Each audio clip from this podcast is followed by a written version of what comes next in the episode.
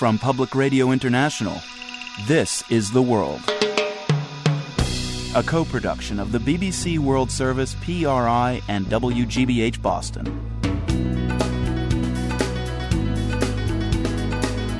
It's Wednesday, August 22nd. I'm Marco Werman. The United States has eased sanctions on Iran to allow Americans to send aid to earthquake victims, but U.S. banks are still reluctant. One of them actually suggested to us that it's better that you find a person, give him the cash, and have him fly to Iran. We'll hear the details. And later, the controversy over Canada's new $100 bill. Why is there such contention around a face on the back of a bill that happens to not look distinctly white? Plus, Uganda scores a win at the Little League World Series, and Turbanology from Britain. PRI's The World is made possible in part by Medtronic employees, proudly supporting the work of United Way. United Way helps build pathways out of poverty by mobilizing the caring power of communities around the world, focusing on education, health, and basic needs. Learn how to help at unitedway.org. And by PBS Learning Media, providing accessible, on demand educational content to teachers nationwide. More information online at pbslearningmedia.org. I'm Marco Werman. This is The World. For years, the United States has been ratcheting up economic sanctions on Iran and its leaders. The sanctions are a key component of American efforts to force Iran to halt its controversial nuclear program. Well, this week, the United States temporarily eased those sanctions on Iran in order to allow the flow of relief funds to the country. Northern Iran was hit by two deadly earthquakes a couple of weeks ago, but U.S. sanctions made it difficult for American relief groups to help. Now, the U.S. Treasury says the non governmental groups will be allowed to transfer up to $300,000 in quake aid to Iran over the next 45 days. National Iranian American Council President Trita Parsi says that's the right thing to do. But in an editorial in the Huffington Post, he says there are other obstacles that could prevent the aid from getting to the quake victims. Trita, uh, what obstacles do you mean? Well, the main obstacle that remains is the fact that the financial sanctions and the stigma that the US government has created around banks dealing with Iran has led to a situation in which most banks actually simply have cut all ties with Iranian banks. It doesn't really matter if it's permissible or not. It's not worth the risk from their perspective to engage in any such transactions. As a result, Whereas this is now permissible for them to send money to Iran, many organizations already contacted me this morning and saying they're having difficulty finding banks that would agree to do it. We called 15 banks last week before this decision, but uh, focusing on whether they would agree to transfer money to Iran under other pre existing exemptions. 12 out of 15 banks told us no, flat out. Two of them told us that there would be so many difficulties that the intended recipient in Iran would never receive the money anyways. And one of them actually suggested to us that it's better that you find a person, give him the cash, and have him fly to Iran. Mm. So, what consequences will this entail for uh, NGOs that want to bring money to uh, these quake victims? The most likely consequence is that this decision by President Obama, which was certainly a right decision, a good decision, may be rendered inconsequential because banks are not doing it. Mm. Now, we're hoping, talking to the banks, making sure that they agree to do this because it is legal. They're not going to be faced with any negative consequences for it. And if they agree to do it and they expedite it and make sure all of those things are done, then I think we will see the American people's generosity be able to flow to earthquake victims in Iran. If this offer is good for the next 45 days, what would be the risks to any of those banks? Well, the problem is that it's costly for them to make an assessment on a case by case basis as to whether this transaction is legitimate or if there could potentially be any problems with it. As a result, they've just decided to just stop all transactions because it's cheaper that way and they have no risk because if by mistake they do something that is not permissible, they would be faced with significant fines. And as a result, it's just easier for them to say, we're not just going to do it at all, period. So these uh, double quakes hit a couple of weeks ago in northern Iran. What do your sources on the ground tell you about how humanitarian help is being distributed right now? Uh, it's been very difficult. The Iranian government itself is under very severe criticism as a result of slow reaction, imprecise reaction, as well as a refusal to accept help from the outside over the first couple of days. And already, you know, mindful of the fact that there's a situation in which people are very unhappy with the regime to begin with, then when something like this happens, of course, you're going to see a lot of that frustration come out. It's been interesting to see that people inside of Iran have organized their own convoys and taken matters in their own hands instead of relying on semi government organizations. Mm. Trita Parsi is the president of the National Iranian American Council. Thank you very much for your time. Thank you for having me. In Israel, people have become used to the violence of the ongoing Israeli Palestinian conflict. But two brutal attacks last week have some there worried that the country is becoming inured to hate crimes. It started with a firebombing of a Palestinian taxi driver. Hours later, a group of Israeli teenagers attacked some Palestinian teens in downtown Jerusalem. One of the Palestinians was seriously injured. So far, eight Israelis, boys and girls, have been arrested in the attack. Daniel Estrin reports from Jerusalem. So you were sitting in this seat last Thursday night, and what were you? What did you see here? I see the kids of the uh, Jewish follow like uh, an Arab guys till the train. I think. Hassan Hassanain is a 22 year old Palestinian. He sells backgammon sets on Jerusalem's main pedestrian mall, close to where the Jerusalem light rail passes by. He says he heard the Israeli teens cursing the Arab teens for being Arab. What did you do when you heard all of that? I ran to close my store. Store. You re- were you afraid that they would catch you? Yeah. I hear the an ambulance. I, I don't know what happened after. Here's how Jerusalem police describe what happened. Spokesman Mickey Rosenfeld says a 13 year old Israeli girl told a group of Israeli teenagers that an Arab boy had sexually harassed her. And uh, that's what stemmed the tension and the height. And unfortunately, eventually those youngsters walked around town looking for someone to uh, curse, someone to uh, talk to, and eventually someone to to beat up. The police have asked eyewitnesses not to speak to the media while the investigation continues. But the night of the attack, one woman wrote a Facebook post saying she saw the Israeli teens throw a Palestinian teen to the ground and kick him in the head. He was rushed to the hospital unconscious. Israeli newspapers have widely condemned the attack. But some boys on the street where the attack took place told me today there's a good reason for this beating. When Palestinian boys flirt with or harass Israeli girls, it's intolerable. This teen says, I walk around here a lot. I see a lot of Arab boys flirting with Jewish girls. They have their own villages. They shouldn't come into our lives here. Another says, I'm not saying what happened was good, but. Another boy walking by interrupts him. I think what happened was excellent, he says. I'm happy they beat him up. It's too bad he didn't die, says Oren, who's almost 19. He's wearing a Real Madrid t shirt and a white yarmulke. He's from Pisgat Ze'ev, a suburb of Jerusalem in an area Israel annexed after the 1967 war. It's near a number of Palestinian villages. He says Palestinian teens flirt with Israeli girls there. Mixed dating is taboo in Israel, especially in politically tense Jerusalem. Oren says his parents are upset that he supports the attack. And other Israeli teens, like Baruch Ehrenberg, tell me the kids who carried out the attack don't represent them. They're stupid. I think that they were very stupid because why the hell are they doing this? I mean, they just go and punish a boy because he's not Jewish. It's not good.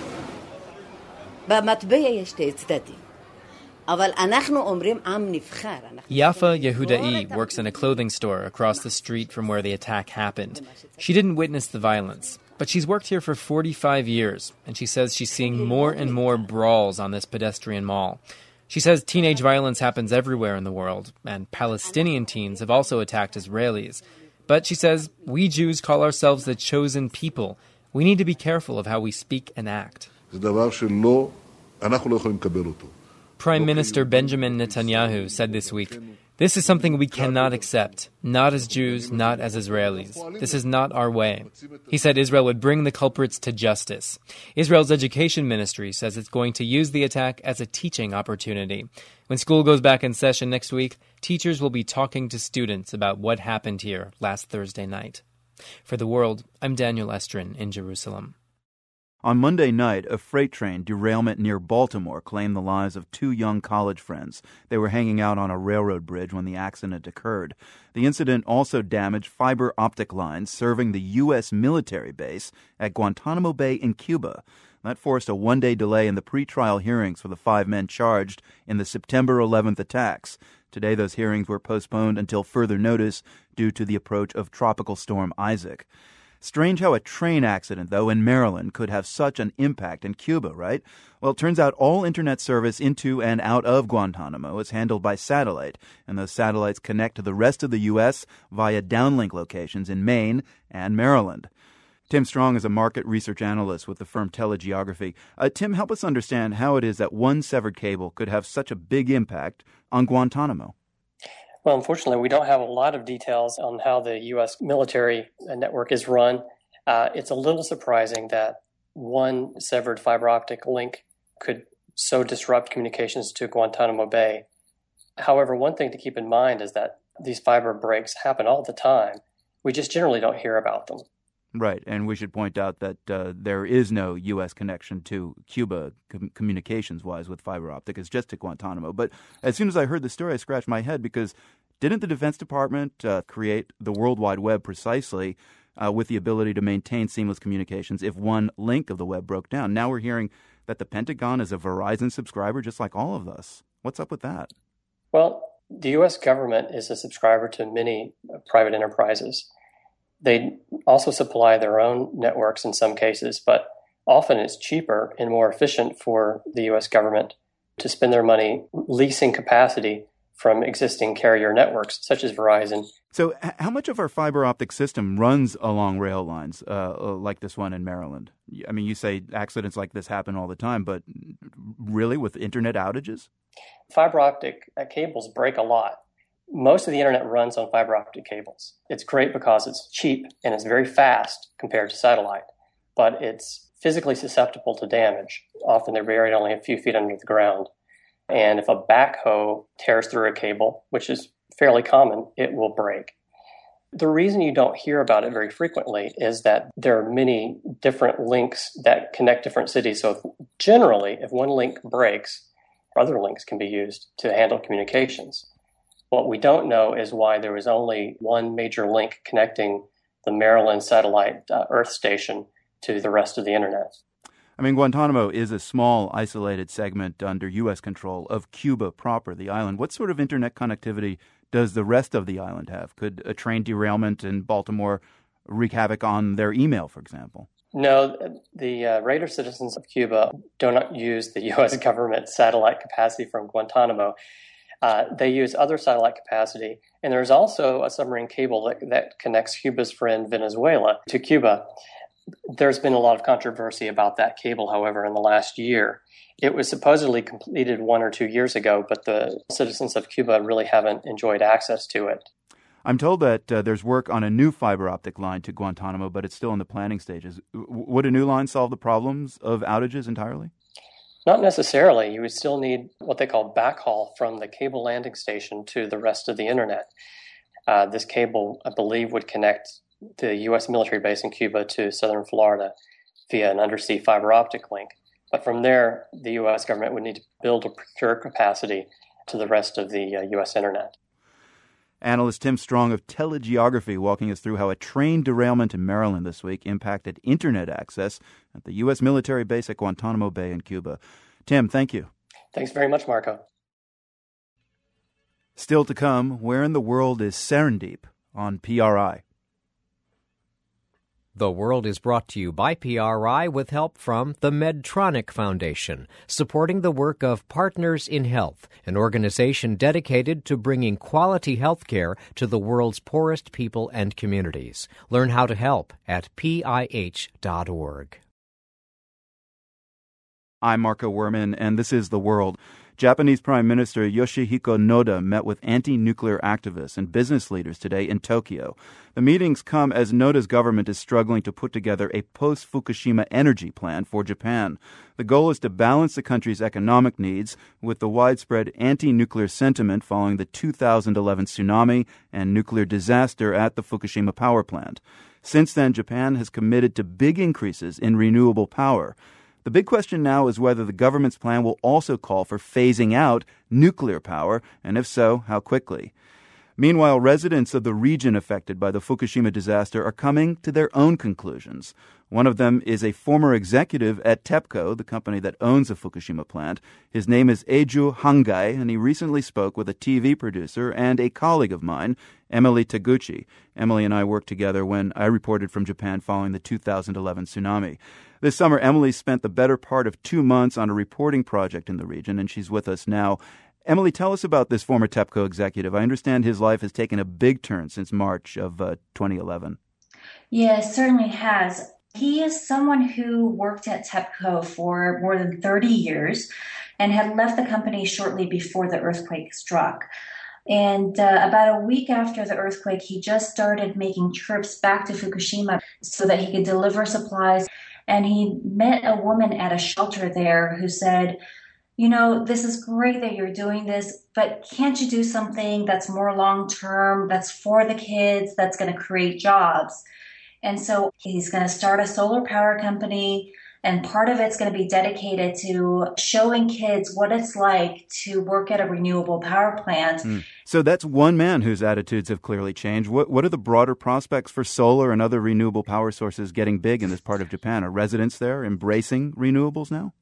If solar has a chance at any time in Japanese history. It is now. Part of uh, what Prime Minister Kan did before he left office was to put a system of incentives in place where renewable energy producers can produce electricity and have a certain price that's guaranteed that they can sell. Um, at the same time, some of these towns that were ravaged by the tsunami are really looking at renewables very seriously as a way forward because of a their experience with radiation, but also it's a way to put these farmlands that were devastated by the seawater and can no longer produce back into a productive place by have it be a solar power plant. Wow. Now, you've been taking a close look as well at just what went wrong on March 11, 2011, and why the reactors at Fukushima were so vulnerable to the earthquake and tsunami that day. Mm-hmm. It's getting clearer with each passing month that part of the problem was a very cozy relationship between the Japanese government and officials at TEPCO, the utility. Yeah, that's right. So, that collusion that you're talking about, uh, we call it the nuclear village and at the very top, it's a relationship where the utilities were making financial contributions to the politicians. And in turn, government officials, kind of at the end of their careers, would get these high level jobs at the utilities.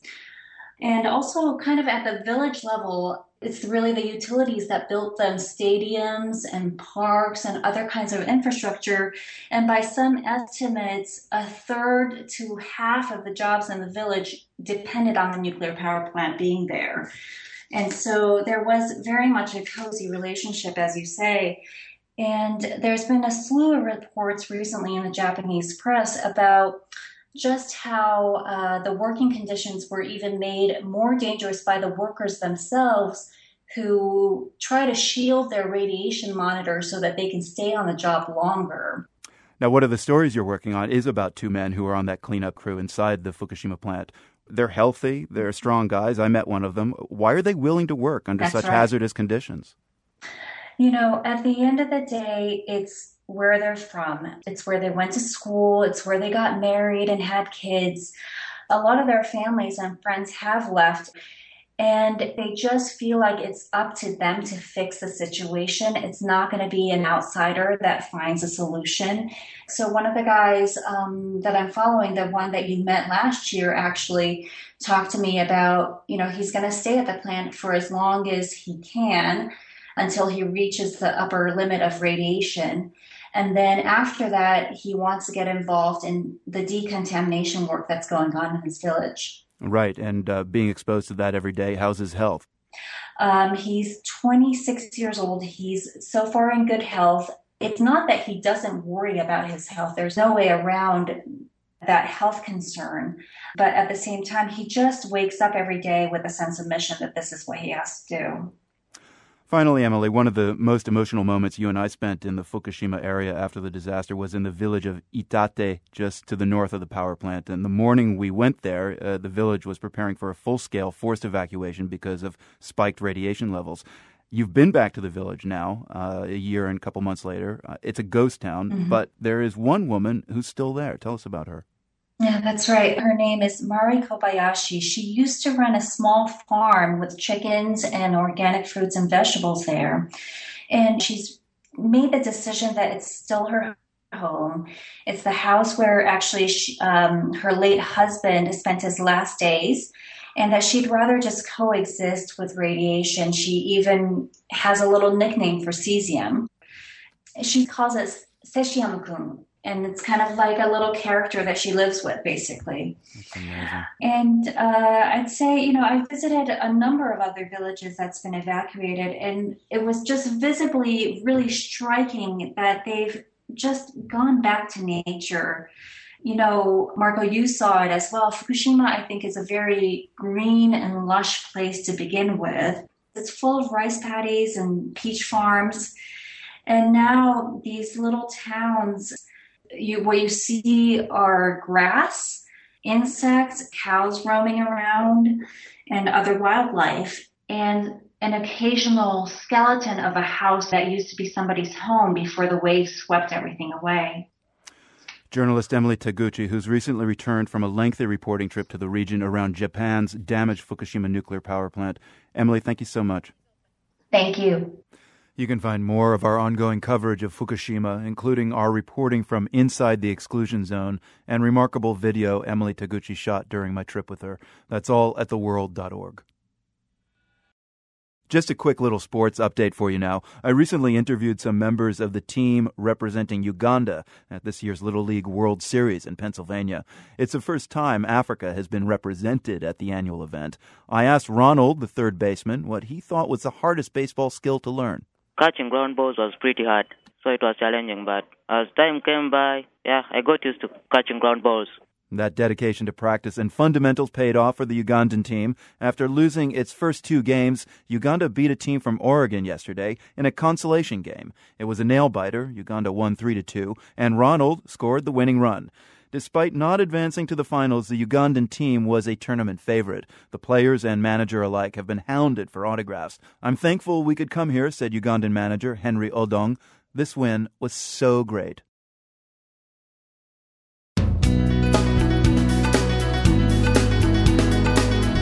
I'm Marco Werman. Ahead on the world, controversy over the face on Canada's $100 bill and later why Sikhs value their turbans in all their styles. A turban's a very personal thing for a Sikh, and you might develop your own style through months and months of practice, or as I have, through years of wearing one to school and finding what suits best for you. PRI's The World is made possible in part by Medtronic employees, proudly supporting the work of United Way United Way helps build pathways out of poverty by mobilizing the caring power of communities around the world, focusing on education, health, and basic needs. Learn how to help at unitedway.org. I'm Marco Werman, and this is The World, a co production of the BBC World Service, PRI, and WGBH in Boston. A few months ago, news surfaced that Anne Frank had been posthumously baptized by a member of the Church of Jesus Christ of Latter day Saints. The Mormon Church quickly apologized, but it wasn't the first time Anne Frank had been baptized by a Mormon, and it wasn't the only instance of Mormon baptisms of Jewish Holocaust victims. Many of the names apparently came from archives in Poland. Reporter Jamie York has a story from Warsaw. For Mormons, posthumous baptism is a religious responsibility. A living Mormon serves as a stand in to baptize those who weren't Mormons in their lifetime so they can join in an afterlife. All you need are names of the dead. By the early 1960s, the Mormon Church had developed a reputation for its interest in archives with voluminous lists of names. That's something Poland had, but it didn't have a lot of money to take care of its records. So in 1968, the Poles approached the Mormons for help. Władysław Stepniak is general director of the Polish State Archives in Warsaw. It was an agreement in which our friends from Utah are paying, providing us with equipment and materials used during the process of microfilming. The Mormons gave Poland cash and equipment to modernize its archives. They also paid to have locals put hundreds of thousands of primary documents onto microfilm. And the Mormons got their own copy. In fact, Stepniak says the Utah microfilms are so complete that he planned to ask the Mormons to fill in the gaps he discovered in his own archives. We will ask our friends in Utah, dear friends, be so kind, send us scans of these microfilms. Some of those microfilms include the names of Jews who died in the Holocaust, and quite a few of them have been baptized by the Mormons when a person lived as a Jew and was murdered as a Jew during the Holocaust, to try to change their religion after the fact seems particularly inappropriate, distasteful, wrong. Michael Schudrich is the chief rabbi of Poland. He's a New Yorker who was invited 18 years ago to lead and help revive the small Jewish community in Warsaw. He's troubled by the Mormon baptisms. When I asked Władysław Stepniak how he responds to that concern, he was a little vague. What does it mean for the souls of people? Do Jews agree on this baptization after the death? This is a question of religion. Religious people always disagree, he seems to be saying. Who is he to mediate issues of religion? Rabbi Schudrich would be the logical one to press this case, but he says he has his hands full. He's trying to rebuild a Jewish community in Warsaw that barely survived. He says the baptisms are low on his list of priorities. We, being a small Jewish community, looked to the American Jewish community as taking care of that issue. Stop this practice of the Mormons. Gary Mokotoff is that American. He specialized in Jewish genealogy for 35 years. In 1994, he was using the Mormons' International Genealogical Index, or IGI, to do research for a client. Mokotoff stumbled on a group of typically Jewish names. The IGI noted that they'd been posthumously baptized. He alerted his friends in the church, and he says they blew him off. Before too long, though, other Jewish researchers began to notice as well. I started getting phone calls from Jewish genealogical societies in the United States saying, I found relatives in the IGI. Well, we traced the source, and the source was a book called the Gedenkbuch, or Memorial Book, to 128,000 German Jews murdered in the Holocaust. And what the church had done is gotten a copy of the book and posthumously baptized every person that was in the book. And I realized we had a crisis in our hands. Mokotoff and a journalist broke the story in 1995, and the Mormon church apologized. Church leaders promised they would put a stop to the posthumous baptisms of Jews, but every few years new stories emerged. In a written statement, the Mormon church reiterated that it is, quote, absolutely firm in its commitment, unquote, to not accept names of Holocaust victims for baptism. Mokotoff says he expects the church will ultimately honor that commitment. He calls it a disagreement among friends. After all, he finds the Mormon archives indispensable in his work. But the best way to put it is I will not give up the souls of my ancestors for a piece of microfilm.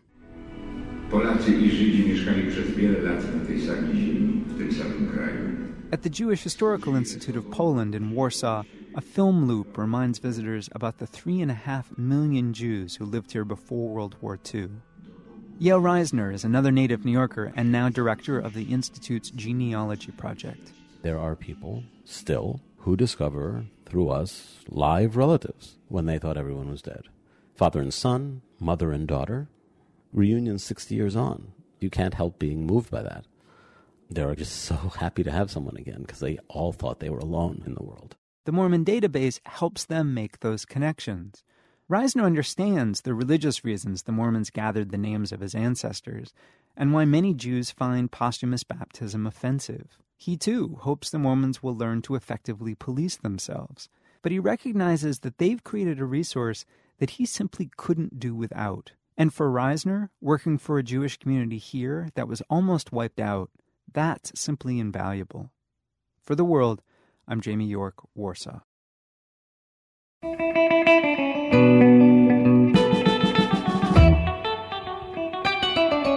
For today's GeoQuiz, we're looking for the geographic origin of the word serendipity. It comes from the old Persian name of a South Asian island. That name was Serendip. An 18th century British writer, Horace Walpole, coined the word serendipity after reading a fairy tale called The Three Princes of Serendip. The heroes of the story, the three princes, were always making unexpected discoveries. The prince's island home is today an independent country in the northern Indian Ocean. It's known as a source of tea and cinnamon. It was once part of the ancient Silk Road, and for centuries it's been an important center for Buddhism in South Asia. So, do you know the modern day name for the island of Serendip? We'll go there to hear about a serendipitous scientific development, and we'll have the answer to the quiz in a few minutes.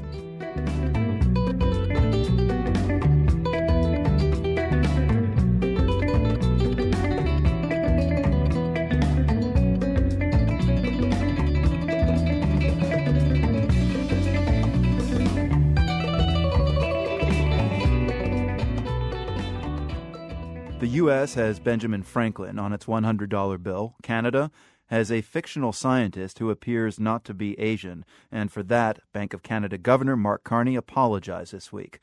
Okay, that's a bit of a simplification. You see, there's been an uproar in Canada over the design of the $100 bill that went public last year.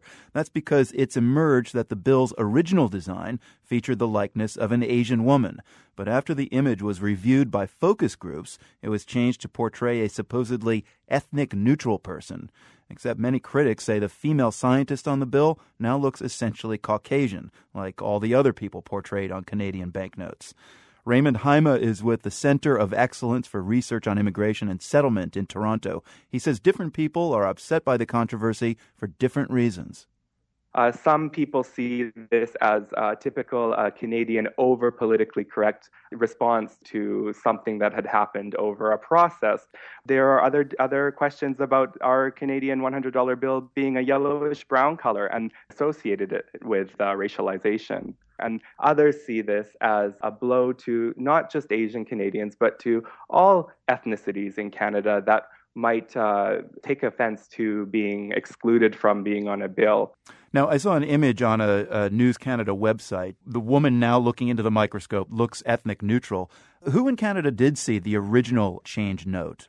Well, unfortunately, the Bank of Canada hasn't released the original image of the scientist, of the prototype. They've let us know through an apology on Monday that the uh, image composite was of a South Asian woman. But until now, it's been the focus groups and internally at the Bank of Canada being able to see the image itself. Fair to say that the tone of the debate so far in Canada over this uh, has been pretty divisive. Mm-hmm. Do you think it's part of a bigger national conversation for Canada on, on race that has to happen? Well, definitely. I think that, you know, the issue is not simply about the Bank of Canada's decision to change the banknote, but it's really asking why a supposedly neutral composite of a face is considered a Caucasian default by a public institution. And even more so, why is there such contention around a face on the back of a bill that happens to not look distinctly white? There's a long history of Asians in Canada. Is there a backstory here that we should know about? You know, is there a history, recent or otherwise, of racism against Asians? Well, um, Canada has a history of discrimination against minorities like any other country.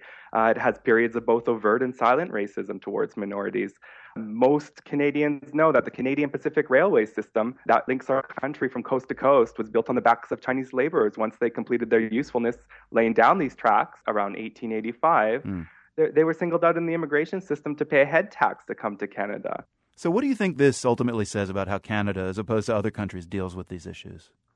I think in Canada, here, for example, in comparison to the American concept of a melting pot where people from all over the world come and adapt to an American culture, uh, here since the 1970s, under policies by then Minister Trudeau, Canada's historically treated itself as a multicultural mosaic.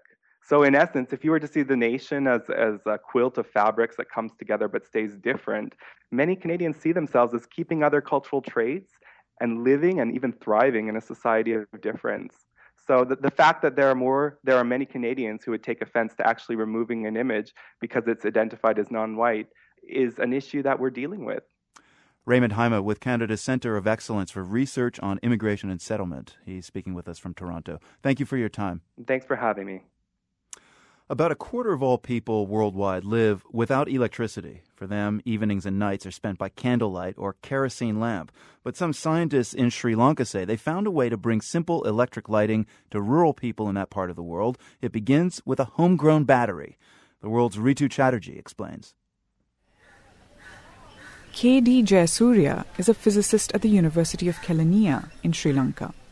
Just a few blocks from his laboratory stands a small patch of trees. These are the plantain trees. The plantain trees are heavy with fruit. He shows me bunches of green, unripened plantains hanging down from the branches. Plantains are a popular food here in Sri Lanka, and most people grow the fruit in their own yards, especially in rural areas. These are also places with little or no access to electricity. Back in his office, Jayasuriya explains that about a year ago, he and his colleagues got an idea. Could they use plantain trees to make batteries for Sri Lanka's rural poor? If we can produce a cell with freely available raw material, which is biodegradable, then they can use that to light their houses. So that adds value to their life. The idea of using plant material to make battery cells isn't exactly new.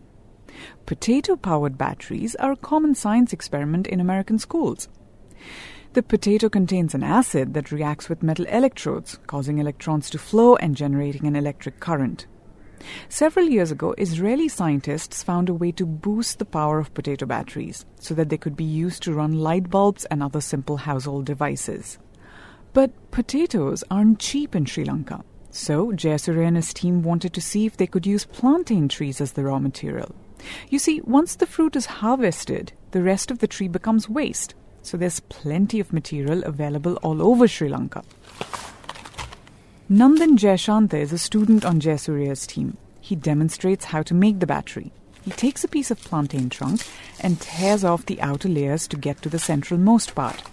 Jayashanta says after extracting the core, he boils it, then chops it finely till it turns into a soft, mushy material. He takes some of that material and stuffs it between two rectangular pieces of metal held in place by bright yellow electrical tape. The two pieces of metal, he tells me, are the battery's electrodes. We use copper and zinc electrodes. The electrodes react with phosphoric acid from the plantain tree, creating an electric current. The electrical output of each battery is tiny, just seven tenths of a volt. But when he places four of these cells in a row and connects them, the output is enough to light up a big LED. Positive of these comes to the positive side of the bulb, then negative side of the last cell is connected to the negative terminal of the bulb. And ta-da, you have the bulb light up. It is lighting. The team still has a long way to go before people in rural communities can use these batteries to light up their homes but their aim is to create something that rural consumers can make with a small investment in equipment. Ruan Vijayasundara is also a physicist at the University of Kelaniya and a collaborator on this project. He says one advantage of the technology is that a single cell can last a long time. Once you make a cell, you can use it uh, for about 10 days continuous lighting. And an average tree has enough material for 30 to 40 such cells. That means the waste of one plantain tree could someday light a bulb for a whole year. For the world, I'm Ritu Chatterjee, Kelaniya, Sri Lanka. Just how do you make a battery from the trunk of a plantain tree? We've got a video demonstration and pictures from Sri Lanka at theworld.org. By the way, do you know the old Persian name for Sri Lanka? It was Serendip, S E R E N D I P, just like serendipity hold the ITY, which makes Sri Lanka the answer to our geo quiz today. This is PRI. The World is brought to you by PRI with support from PBS Learning Media, providing accessible, on demand educational content to teachers nationwide. Thousands of resources at your fingertips from PBS Learning Media. More information online at pbslearningmedia.org and by the investment firm of Raymond James, Wealth Management, Bank and Capital Markets. Details on finding a local advisor at lifewellplanned.com. I'm Marco Werman. This is The World. First Lady Michelle Obama travels to Wisconsin tomorrow. She's scheduled to meet with relatives of victims of the August 5th shooting at a Sikh temple there. Six people were killed in the rampage before the gunman, an Army veteran with links to racist groups, killed himself. The shooting shocked the nation. It also sent many Americans to online encyclopedias to answer some basic questions. Who are the Sikhs? What do they believe in? And what's the significance of their most obvious physical accessory, the turban? For that last question, here's an answer from Britain, where Sikhs are more established than in the U.S. The world's Patrick Cox tells us about turbanology.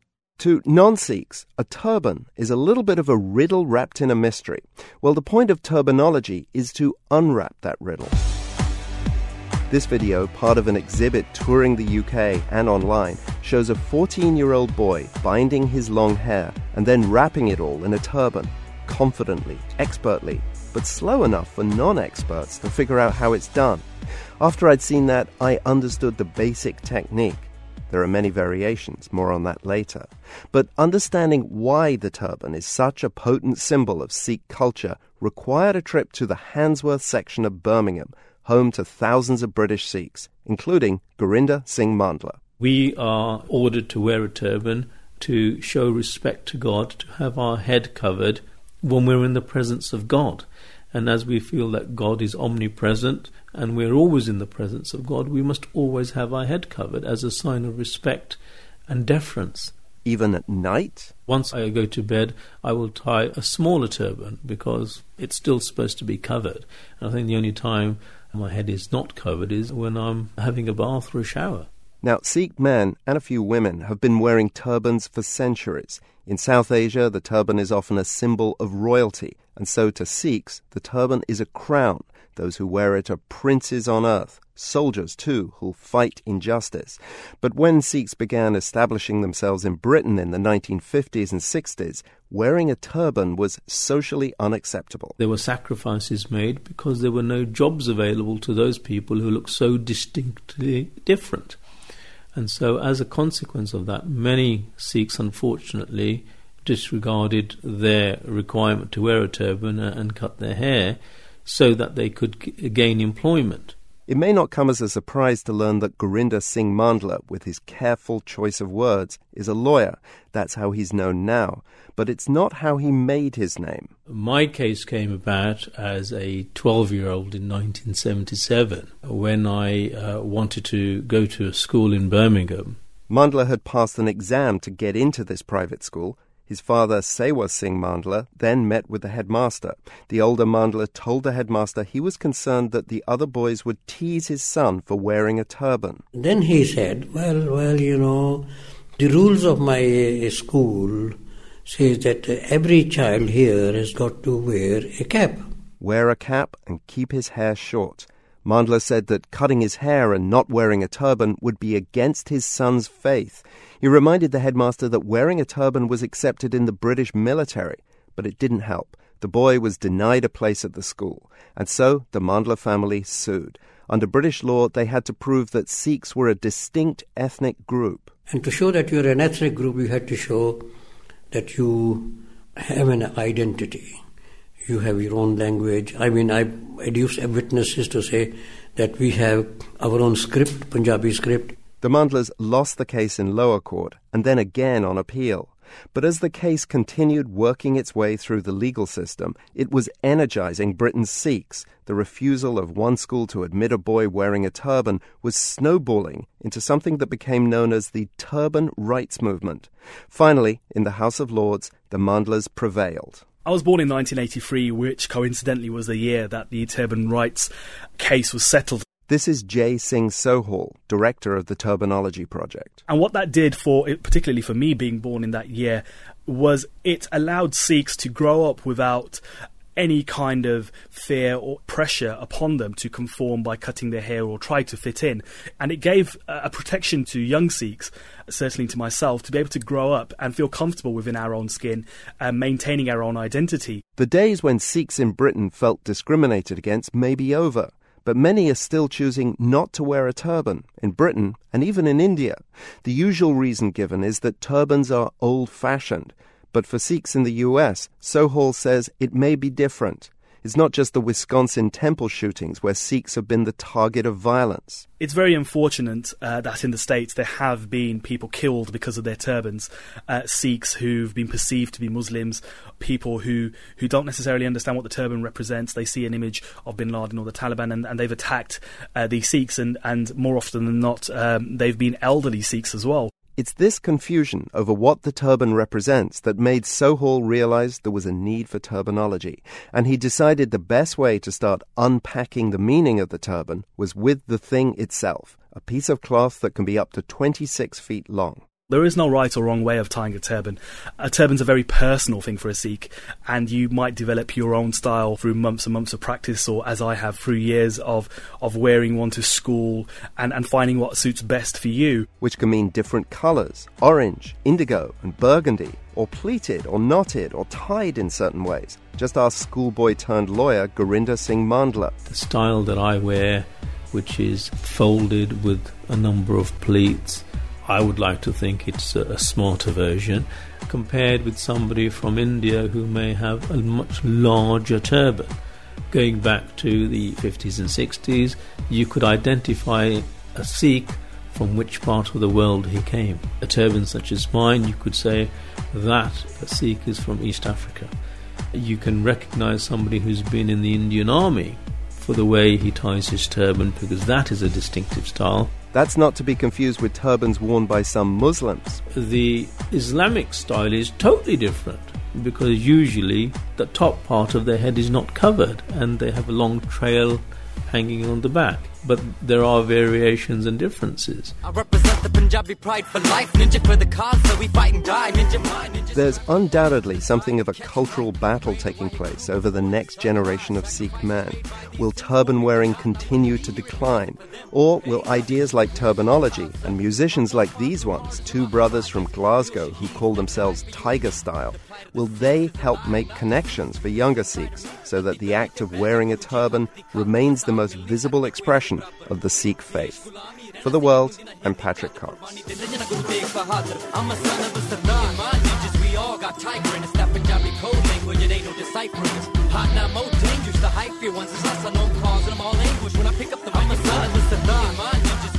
The music of Tiger Style ends our program. You can see one of their videos and that video on how to tie a turban at theworld.org. From the Nan and Bill Harris studios at WGBH, I'm Marco Werman. Thank you for being with us today.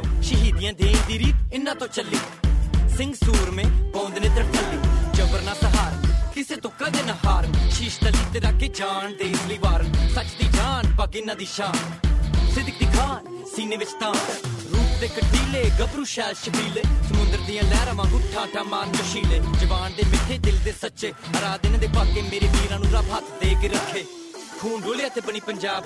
The World is a co production of the BBC World Service, PRI, and WGBH, supported by the Bill and Melinda Gates Foundation, dedicated to the idea that all people deserve the chance to live healthy, productive lives. GatesFoundation.org the Luce Foundation's Henry R. Luce Initiative on Religion and International Affairs, by the Skoll Foundation, supporting social entrepreneurs and their innovations to solve the world's most pressing problems at skoll.org, and the John D. and Catherine T. MacArthur Foundation, committed to building a more just, verdant, and peaceful world. macfound.org.